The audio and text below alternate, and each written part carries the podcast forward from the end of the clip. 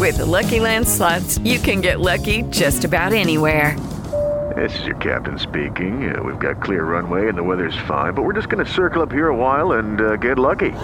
No, no, nothing like that. It's just these cash prizes add up quick. So I suggest you sit back, keep your tray table upright, and start getting lucky. Play for free at LuckyLandSlots.com. Are you feeling lucky? No purchase necessary. Void where prohibited by law. 18 plus terms and conditions apply. See website for details. It is Ryan here, and I have a question for you. What do you do when you win? Like, are you a fist pumper? A woohooer, a hand clapper, a high fiver. I kind of like the high five, but if you want to hone in on those winning moves, check out Chumba Casino. At chumbacasino.com, choose from hundreds of social casino style games for your chance to redeem serious cash prizes. There are new game releases weekly, plus free daily bonuses. So don't wait. Start having the most fun ever at chumbacasino.com. No purchase necessary. VGW Group. Void were prohibited by law. See terms and conditions. 18 plus. It's time for today's Lucky Land horoscope with Victoria Cash. Life's gotten mundane, so shake up the daily routine and be adventurous with a trip to Lucky Land. You know what they say your chance to win starts with a spin.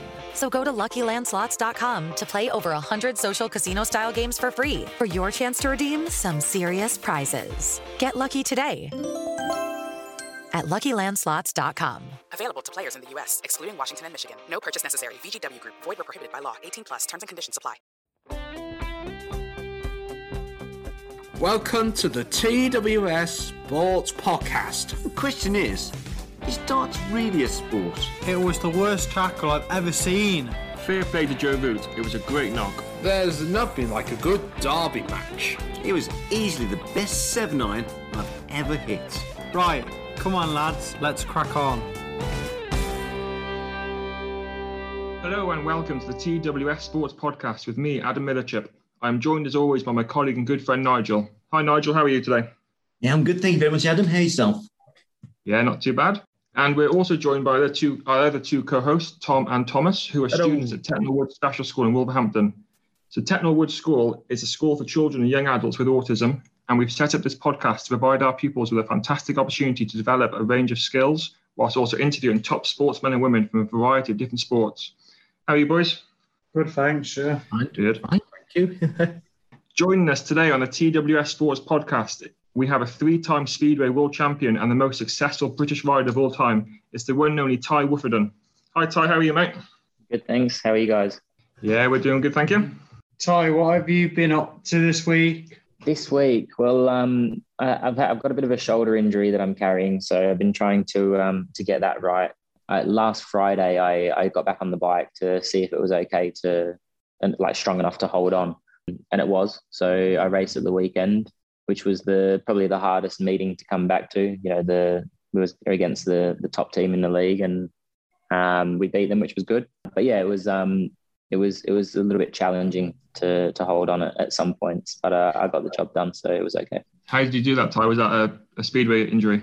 Uh, yeah, it was. I crashed crashed a month ago. Um, just really silly crash going into the first corner. The guy on the outside of me, his foot got tangled up on my bike, and as we turned into the corner, because I was dragging him like essentially down the track, it pulled my handlebars from under me, and I buried my shoulder onto the uh, the concrete on the side of the track. So it was quite a hard hit, and um, yeah, just a, it's a three month injury. So to come back after a month, I'm, I'm pretty happy with that.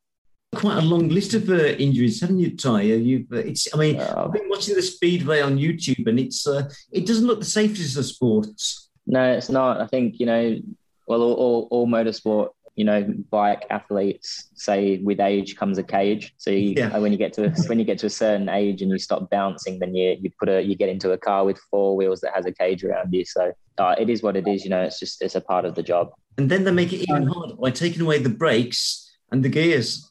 I guess. Yeah, they're, they're, they're, they're quite a straightforward bike. They're, um, you know, no brakes, no gears.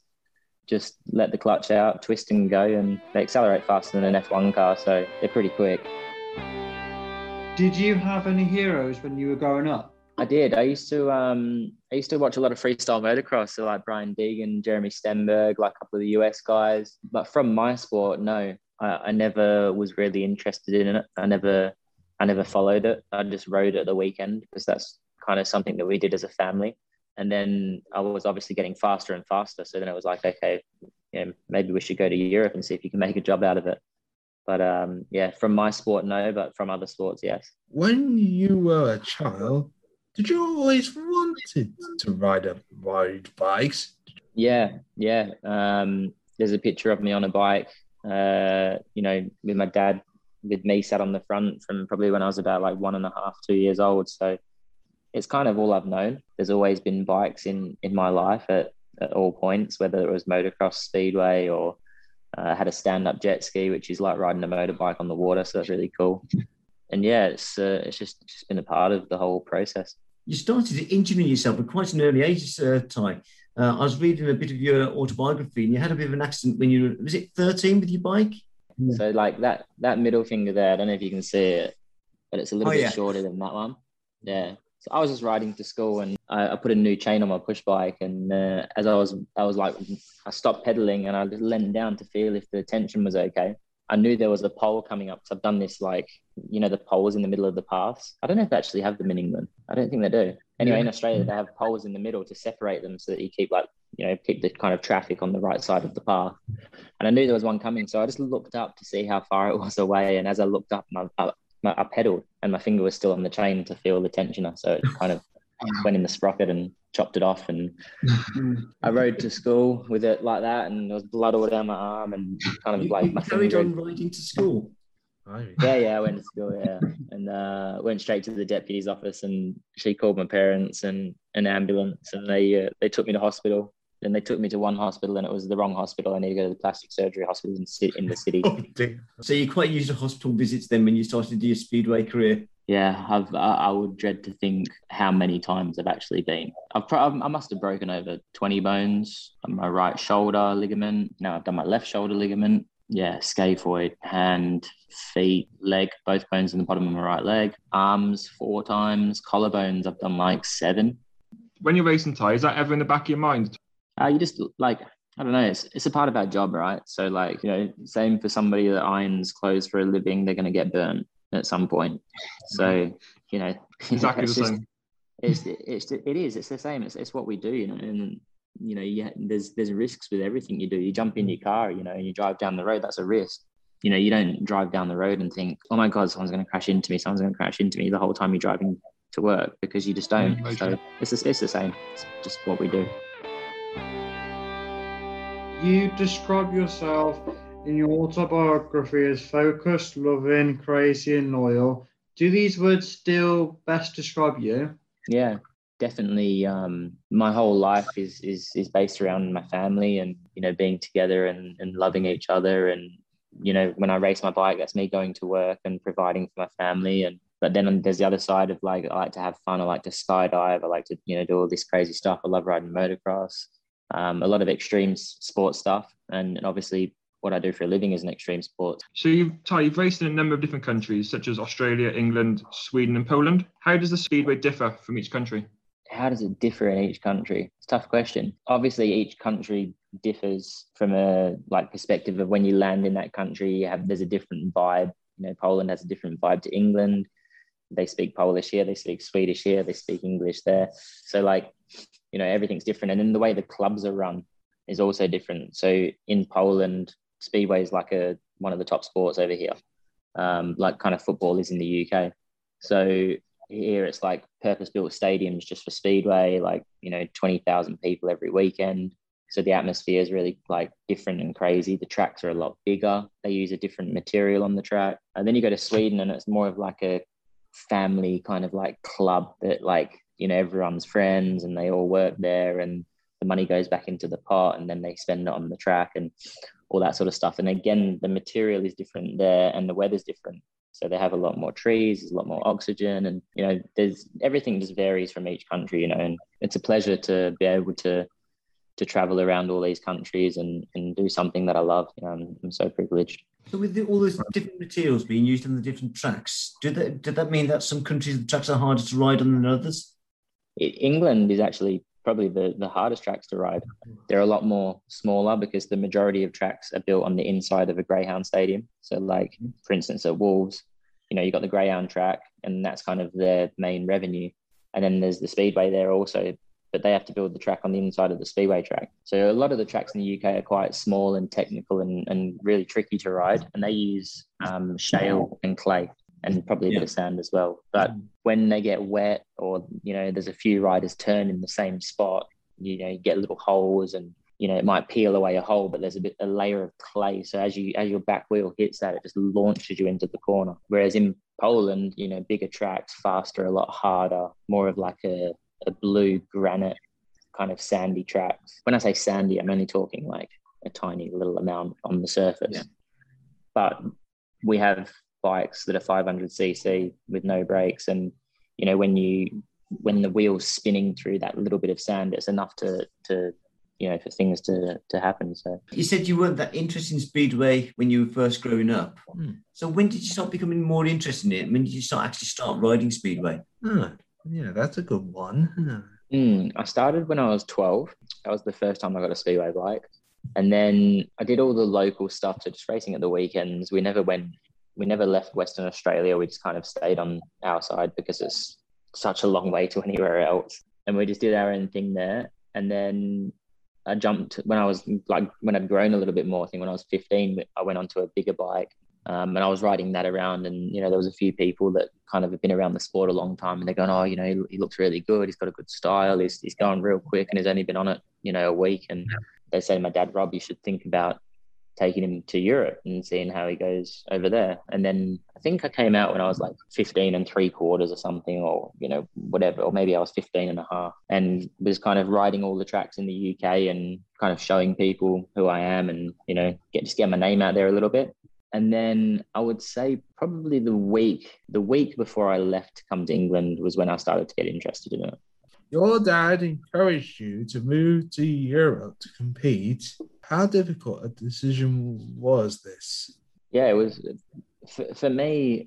For, it was it was obviously it was different for my parents to me. So my parents they kind of like put their lives on hold. Um, my dad was running a car yard, and my mum was a, a beauty technician. So they kind of had to just like shut up shop and then go to Europe with me. Ah, And then for me, for me, I was like, I was really young and you know, I was partying with my friends and having a good time and we was going surfing and riding push bikes and, you know, just not a care in the world, which is normal at that age. And then then it was like, okay, I need to make this decision if I want to leave all my friends behind and all this fun stuff that I do to go and ride my motorbike which I just did at the weekends. And I had to think about that and make that decision. But my parents were behind me, you know, regardless whether I wanted to do it or not. So they just needed an answer. And then a week before we left, I broke my leg. um, so there was there was there was a bit of a, a hard conversation with my um with especially with my dad because I didn't really understand. You know, I didn't have a job, so I didn't know what it was like to have to pack up your life and move to another country and uh, we kind of had to have that conversation you know if i was if i was interested in it and if i really wanted to do it or if i you know just wanted to keep doing what i was doing so and then you just went from strength to strength. the first the first i think three years i was here was to winning my world title really was just just soared you know now i'm just at that level and as long as i keep preparing myself you know right physically mentally nutritionally there's there's no reason why i can't stay there until i'm until i'm sick of it When you're riding, do you have to sort of prepare yourself physically? You know, do you have to do like a, a route stretching routine or anything like that before you uh, you ride? Or I, I don't. I know a lot of athletes do. I'm I'm super cruisy with everything. Like my routine's different every time. I just you know I just kind of like go with the flow. I don't put like one glove on before the other. I just whatever's there. You know, I don't listen to any specific music. I just whatever's on the on the PA system. I'll sing along to that. You know, whether it's something modern like Justin Bieber or whether it's you know a Queen track or something. It it really does not bother me. I just I just enjoy riding my bike, and uh, I like to to kind of I don't want to focus on all that other stuff because I like to be in the moment and, and enjoy what's going on around and you know seeing you know the atmosphere and all that sort of stuff, hearing it. So yeah, it's um it's nice to just be in the moment. If you had to pick one, which is your favourite track to ride on and why? Anywhere or or in England or Yeah, it can be anywhere, like a foreign country or any track. It doesn't matter. anywhere. I would probably say Toruń, the last Grand Prix, the last Grand Prix that we go to. It's it's a really nice shaped track and it's just really enjoyable to ride. But the problem is everyone's good around there, so it makes it really hard. I think everyone enjoys going there. But um, I would my bet my favorite track in England for sure is is Wolves, Wolves and Kings Lynn. Yeah, I spent a lot of time at Wolverhampton and I know the track inside out. Yeah, it's, it's, it's a real technical, tricky track, and and when you've got it dialed in, it's it's such a nice feeling. And then Kings Lynn's again, it's a, it's a really nice shape. And the last time I rode there, it was quite a bit of dirt on it, and that kind of feeling of you're in control, but you're nearly out of control, like you're Yeah. right on the edge of like losing control, but you're in control. I love that feeling. So any track that gives me that, Any track where you, there's a real atmosphere that you, you almost feel like you're coming home. You can really feel the crowd behind you. Ah, not not really behind me, but there's a place called Zielona Góra. We're racing there next week, and and their fans are absolutely like so special. All oh, but the British GP, the British Grand Prix at Cardiff. For me, that's that's a whole nother level. Uh, that that from an atmosphere point of view, that that just blows every other event out of the water. But then if you go to like a league match, like when we race every Sunday in Poland, so this weekend we're going to Zielona Góra and you know them fans just sing and they're loud and they you know they're banging on the big drums and it's um it's a cool atmosphere Imagine 20,000 people, they, they, they must make some noise. yeah it's crazy and they you know flags and flares and smoke things and it's it's um it's something different it's great I just want to come on to Tai your your world championship. So you've won three world championships. Can you explain to us and try and put it into perspective? What's that like to win win three? What was it like to win your first, especially? yeah the first was really special because you know you kind of you, you know you think as you're growing up you know racing and then you know i went to europe i kind of was like making the progress and i was like well i could probably get good enough to be world champion and then when you do it and achieve it you know it's something special they, were- they was always special in in their each way um, the first one i think nothing will be able to um, to match that emotionally 2015 was was a different year i was you know two steps above everybody else when we finished the season. And, you know, I was passing guys from, I was, you know, missing the start, coming from last to first in a lot of my races. And that was super special. I had a really fast engine that year um, from Peter Johns and that, that engine won me that world title. But it was, you know, it was kind of like business as usual. Like, you know, the first one was special and we've achieved it. But then, you know, then you don't want to be that one, you know, kind of kid that's only won it once. So you want to win it again. And then 15, you know, backed it up and it's like, you know, I'm, I'm good enough to do this. And then 2018 was, was quite a, a stressful one. You know, Zmarzlik was there, you know, towards the end of the season. And, you know, you know you're good enough, but then, you know, you're pushing as hard as you can, you're pushing hard, then you have a crash, and then it's like, okay, and then he'll win a race, and then, you know, Lindgren's coming, and then someone else is coming. Doyley's there, and you're all taking points off each other. So, but we went into the, I went into the last round with a 10 point lead, and I won the last Grand Prix. I, I won the championship, then I won the last Grand Prix, and then the next day I rode um, in the Tomasz Gollob meeting uh, at Bydgoszcz and won that as well. So that last that weekend was the best weekend of my career, winning my third Mm. world title, winning the Grand Prix just after I won my world title, and then finishing with the ten point lead that I started with, and I crashed that night as well. So it was it was just a hectic weekend. It was great. Can you win another world championship? Yeah, for sure. For sure. We, we try every year. Every year presents different challenges. And, um, you know, we just have to, to adapt as the years go on and things develop and engines change and tracks change. And, you know, the, the weather conditions have been really cold this year so Mm. far. So, yeah, a 100%. I, I still love it. I'm still, the fire's still lit in the belly. So, yeah, there's definitely more to be won. The world record for the number of uh, world titles is, is it seven than individuals? Is it six? Six. So is it your aim to get uh, get seven? It is. That's the challenge. A lot of people say, "Oh, how can you say that?" Like even guys that have won world titles, oh, you can't put a number on it. And it's like, well, you know, you have to set a goal. If there's a goal there, then something to work towards. Yeah. If you haven't got that goal of being the greatest of all time, then then what are you what are you trying to achieve? Do you know what I mean? Yeah. So, You're at the moment. Is it right? You're the most successful British rider at the moment. yeah, yeah. So I've won three. There's like two guys that have won six, and I think there's two guys that have maybe won four. And then I don't know how many guys have won three, but yeah, I'm up. I'm up there in the top ten greatest of all time. I would say, uh, maybe even the top five. I don't know, but yeah, there's you know there's there's still a long way to go. Greg Hancock's only retired a year ago now, and I think he's got four. And he retired. He must have been like I don't know 43, 44 maybe or something when he retired. I'm not, I'm not sure exactly. And I'm only 30, so I've got like another Mm. what 10, 12 years.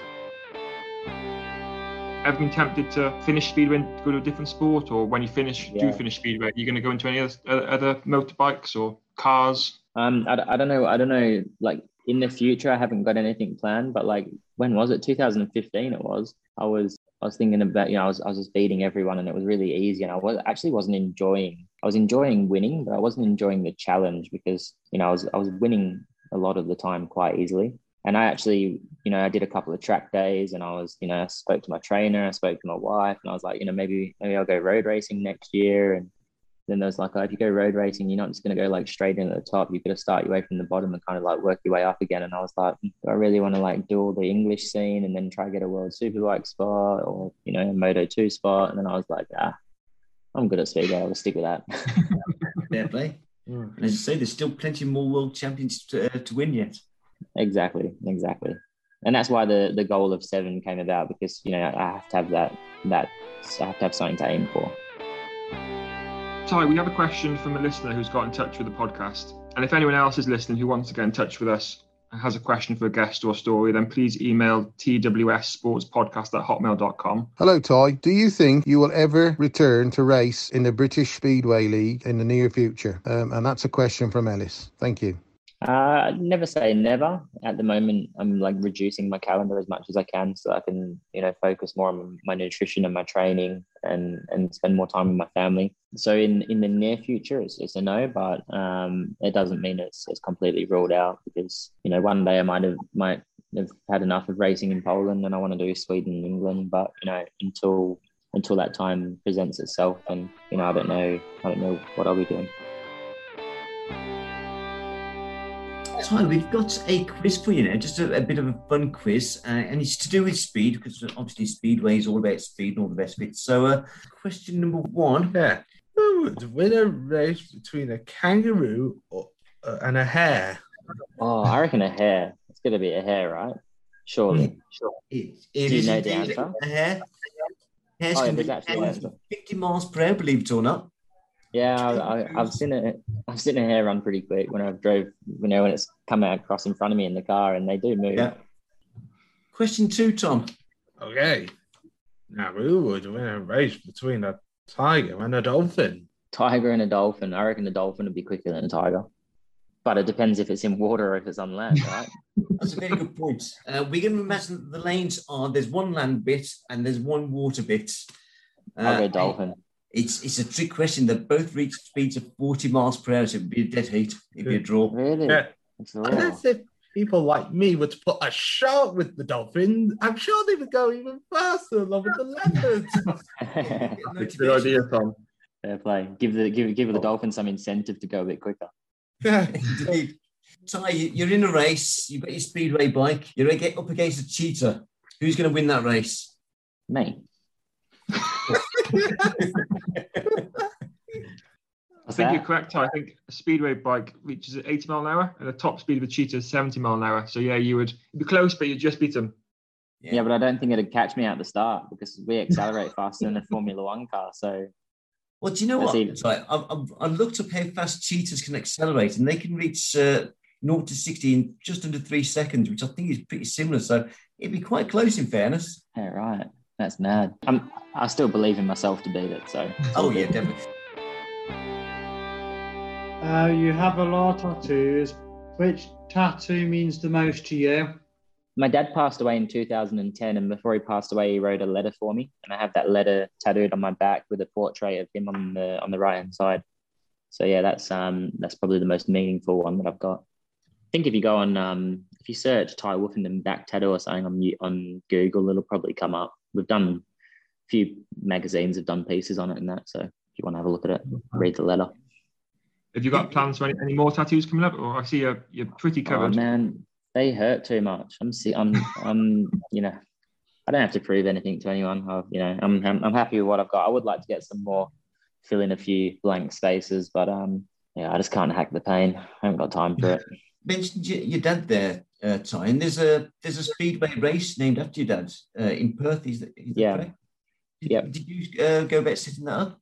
Uh, I didn't actually. My mum might have had a little bit to do with it, but basically, um, we used to race at a track called Bibra Lake, Yeah. which was like 40 minutes south. and that closed down because they was you know using the land for something else. And then there was no speedway track for the kids, so all the dads got together and they built this track, and you know they, it was just a big bit of bushland, and they flattened it all and on, I'm not just on weekends. Every weekend, all the dads came down and with the families and the kids, and we used to you know run around and do jobs and and anyway, we built this really cool speedway track, and it's still there now, and all the kids race there. And I raced there a couple of years ago when I was back home, um, and now they've built another big track as well. Yeah. Um, so they've got the best of both worlds there now, and um, a really good platform for the youngsters coming through. And yeah, every year it's the the Rob Woffinden Classic. So on the on the little track because that's the one that they all built and, and got going. So it's um yeah, it's pretty cool. Hmm. It's fantastic. His name, his name lives on.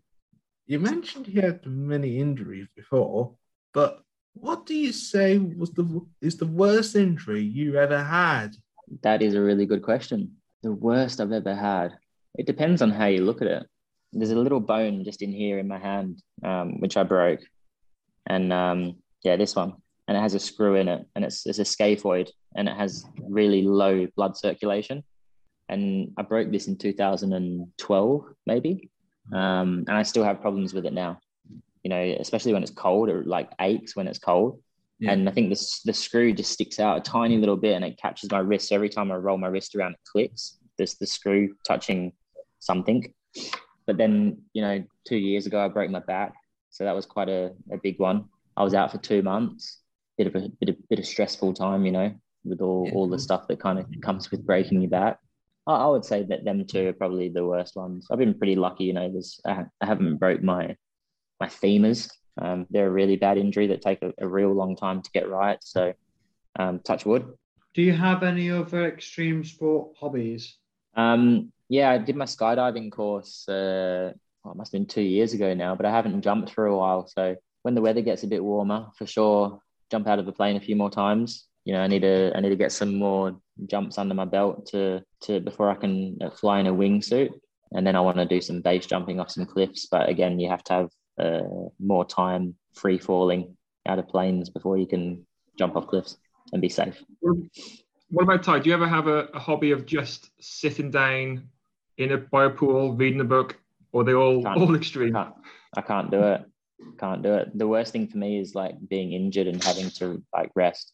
That absolutely breaks me. Like pretty much from the morning until you know the girls are asleep, I'm flat out. Either in the house helping Faye, or I'll you know jump outside for half an hour and do something outside, or yeah, I'm just, I'm full gas all the time. Do you have any ideas what you want to do when you stop racing?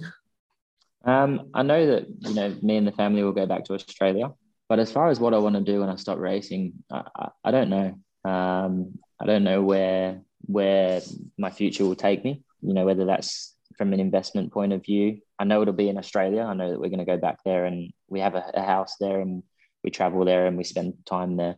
But yeah, as far as when I finish racing, like what the next chapter of my life will be, I guess it depends on where the world's going. And, you know, a lot of people are vlogging now and they're making a living off YouTube and all that sort of stuff. And I think in the next, you know, if I ride Speedway for another 10 years, 10 years down the line, there'll be some other sort of TikTok sting or, you know, social media avenue that will be booming. And, you know, whether I focus on one for me or whether it's for the girls so that the girls can grow up and never have to work a day in their life, then, you know, I, I don't know. But we'll just have to wait and see what the future has told. I read somewhere that you was interested in opening up a children's petting zoo. Yeah, yeah, that was well. We we got a farm in England. It's got um 24 acres, 17 stables. Um, we rented the stables out um, since we've had it to one family, which is pretty crazy because you know it's it's good income and and not much hassle. But we went to a petting zoo and the kids had so much fun, and I was, I was kind of like I, I drew out the the farm and I did this whole map of you know you'd come down here and you'd go on the lake in a boat and feed the koi and you know, go to this bit and all the hamsters and this and like I've designed it all. And Faye was like, "We're not doing it. We go to Australia for four months, four months a year, and who's going to look after it when we're not there?" And I have all these crazy ideas. Just mentioned your your daughter's there, Tyler. I've recently become a, a father to a daughter. I was wondering if you got any any advice. Just uh, enjoy the time. You know, they grow, they grow up so quick. Like it only seems like yesterday Riley was born and now she's three and a half. And like I said before, I've reduced my calendar to spend more time with them. You know, riding speedway professionally in Sweden, Poland, and England. You know, I was only home for Riley's like first year for maybe two, maximum three days a week during the season. So I, missed a lot of stuff, but now Callie's here and I've got a lesser calendar. I'm seeing a lot more, so that's really nice. Yeah, just help your wife. that's it. Help your wife and uh, and spend time with the kids. If you could have dinner with three people, who would they be and why? I'd, I'd have I'd say Richard Branson for one. Okay. Um, no, no, I'd swap Richard Branson. Elon Musk. I'd like to have dinner with Elon Musk just to understand how his head works because he is such a, a crazy person. Like the stuff that he can do and, and all that sort of stuff is just mind blowing. And then probably someone from the past, maybe like Muhammad Ali. It'd be nice to sit down and have a chat with him and hear his stories and what he went through living up growing up in that era where, you know, black people was kind of like looked down on and he kind of like changed that whole perspective and and was was a massive role model for people. And then I'd, pick someone in the future because mm. it'd be nice to go to the future or sit down with somebody that lives maybe you know 30 or 40 years in the future and then ask them questions about what's happened to the world in the next 40 years and where the world's going you know with with pollution and and technology and space travel and all that sort of stuff. So. We've asked that question a few times. We've never had somebody in the future. So yeah it's a good good point yeah. I think if you go present future and past you got to you got to you know the conversations that would be had around that table would be pretty insane. It would be definitely. I think elon musk had a, a lot to say to the person to the future wouldn't he? Uh, i'll be asking elon musk how you pronounce his kid's name. I didn't know how to kid. I didn't know he had time to have a kid. Yeah, he's, he's got a kid and he's giving it the craziest name. That's uh, it's just a load of symbols that no one knows how to pronounce. So yeah. he does it's worth googling he does i'll google it straight after i'll get straight on it Thank you so much, Tai, for taking the time to chat with us today. It means so much to us as a school to be able to have the opportunity to speak with you. We want to wish you all the best for the season and let's hope you make it World Championship number four soon. So then, boys, uh, our next podcast. Any ideas who's coming up? Oh, yeah, so we have another great guest coming up. So he played in the 1993 Ryder Cup at the Belfry. He was the vice captain at the 2006 Ryder Cup at the K Club, and he has won three European Tour titles. We'll be joined by golfer Peter Baker. Peter Baker. I remember watching him in the late 80s. I wonder if you'd be able to give me any tips about my golf game. It will take more than a few tips from Peter to improve your golf, Nigel. Our TWS Sports podcast will be released every Tuesday, so make sure you subscribe so you do not miss any episodes. The TWS Sports podcast is available on Apple Podcasts, Spotify, and many other podcast streaming apps. So thank you so much for joining us today, Tai, and thanks, lads, and see you next week. Cheers, guys. See ya. Bye bye. There we go. Hi, it's uh, ex England rugby player Jamie Noon here. Uh, make sure you subscribe to the TWS Sports Podcast, available on Apple Podcasts, Spotify, and other podcast apps. Sports Social Podcast Network. It is Ryan here, and I have a question for you. What do you do when you win? Like, are you a fist pumper? a woohooer, a hand clapper, a high fiver. I kind of like the high five, but if you want to hone in on those winning moves, check out Chumba Casino. At ChumbaCasino.com, choose from hundreds of social casino style games for your chance to redeem serious cash prizes. There are new game releases weekly, plus free daily bonuses. So don't wait. Start having the most fun ever at ChumbaCasino.com. No purchase necessary. VGW. Void were prohibited by law. See terms and conditions. 18 plus.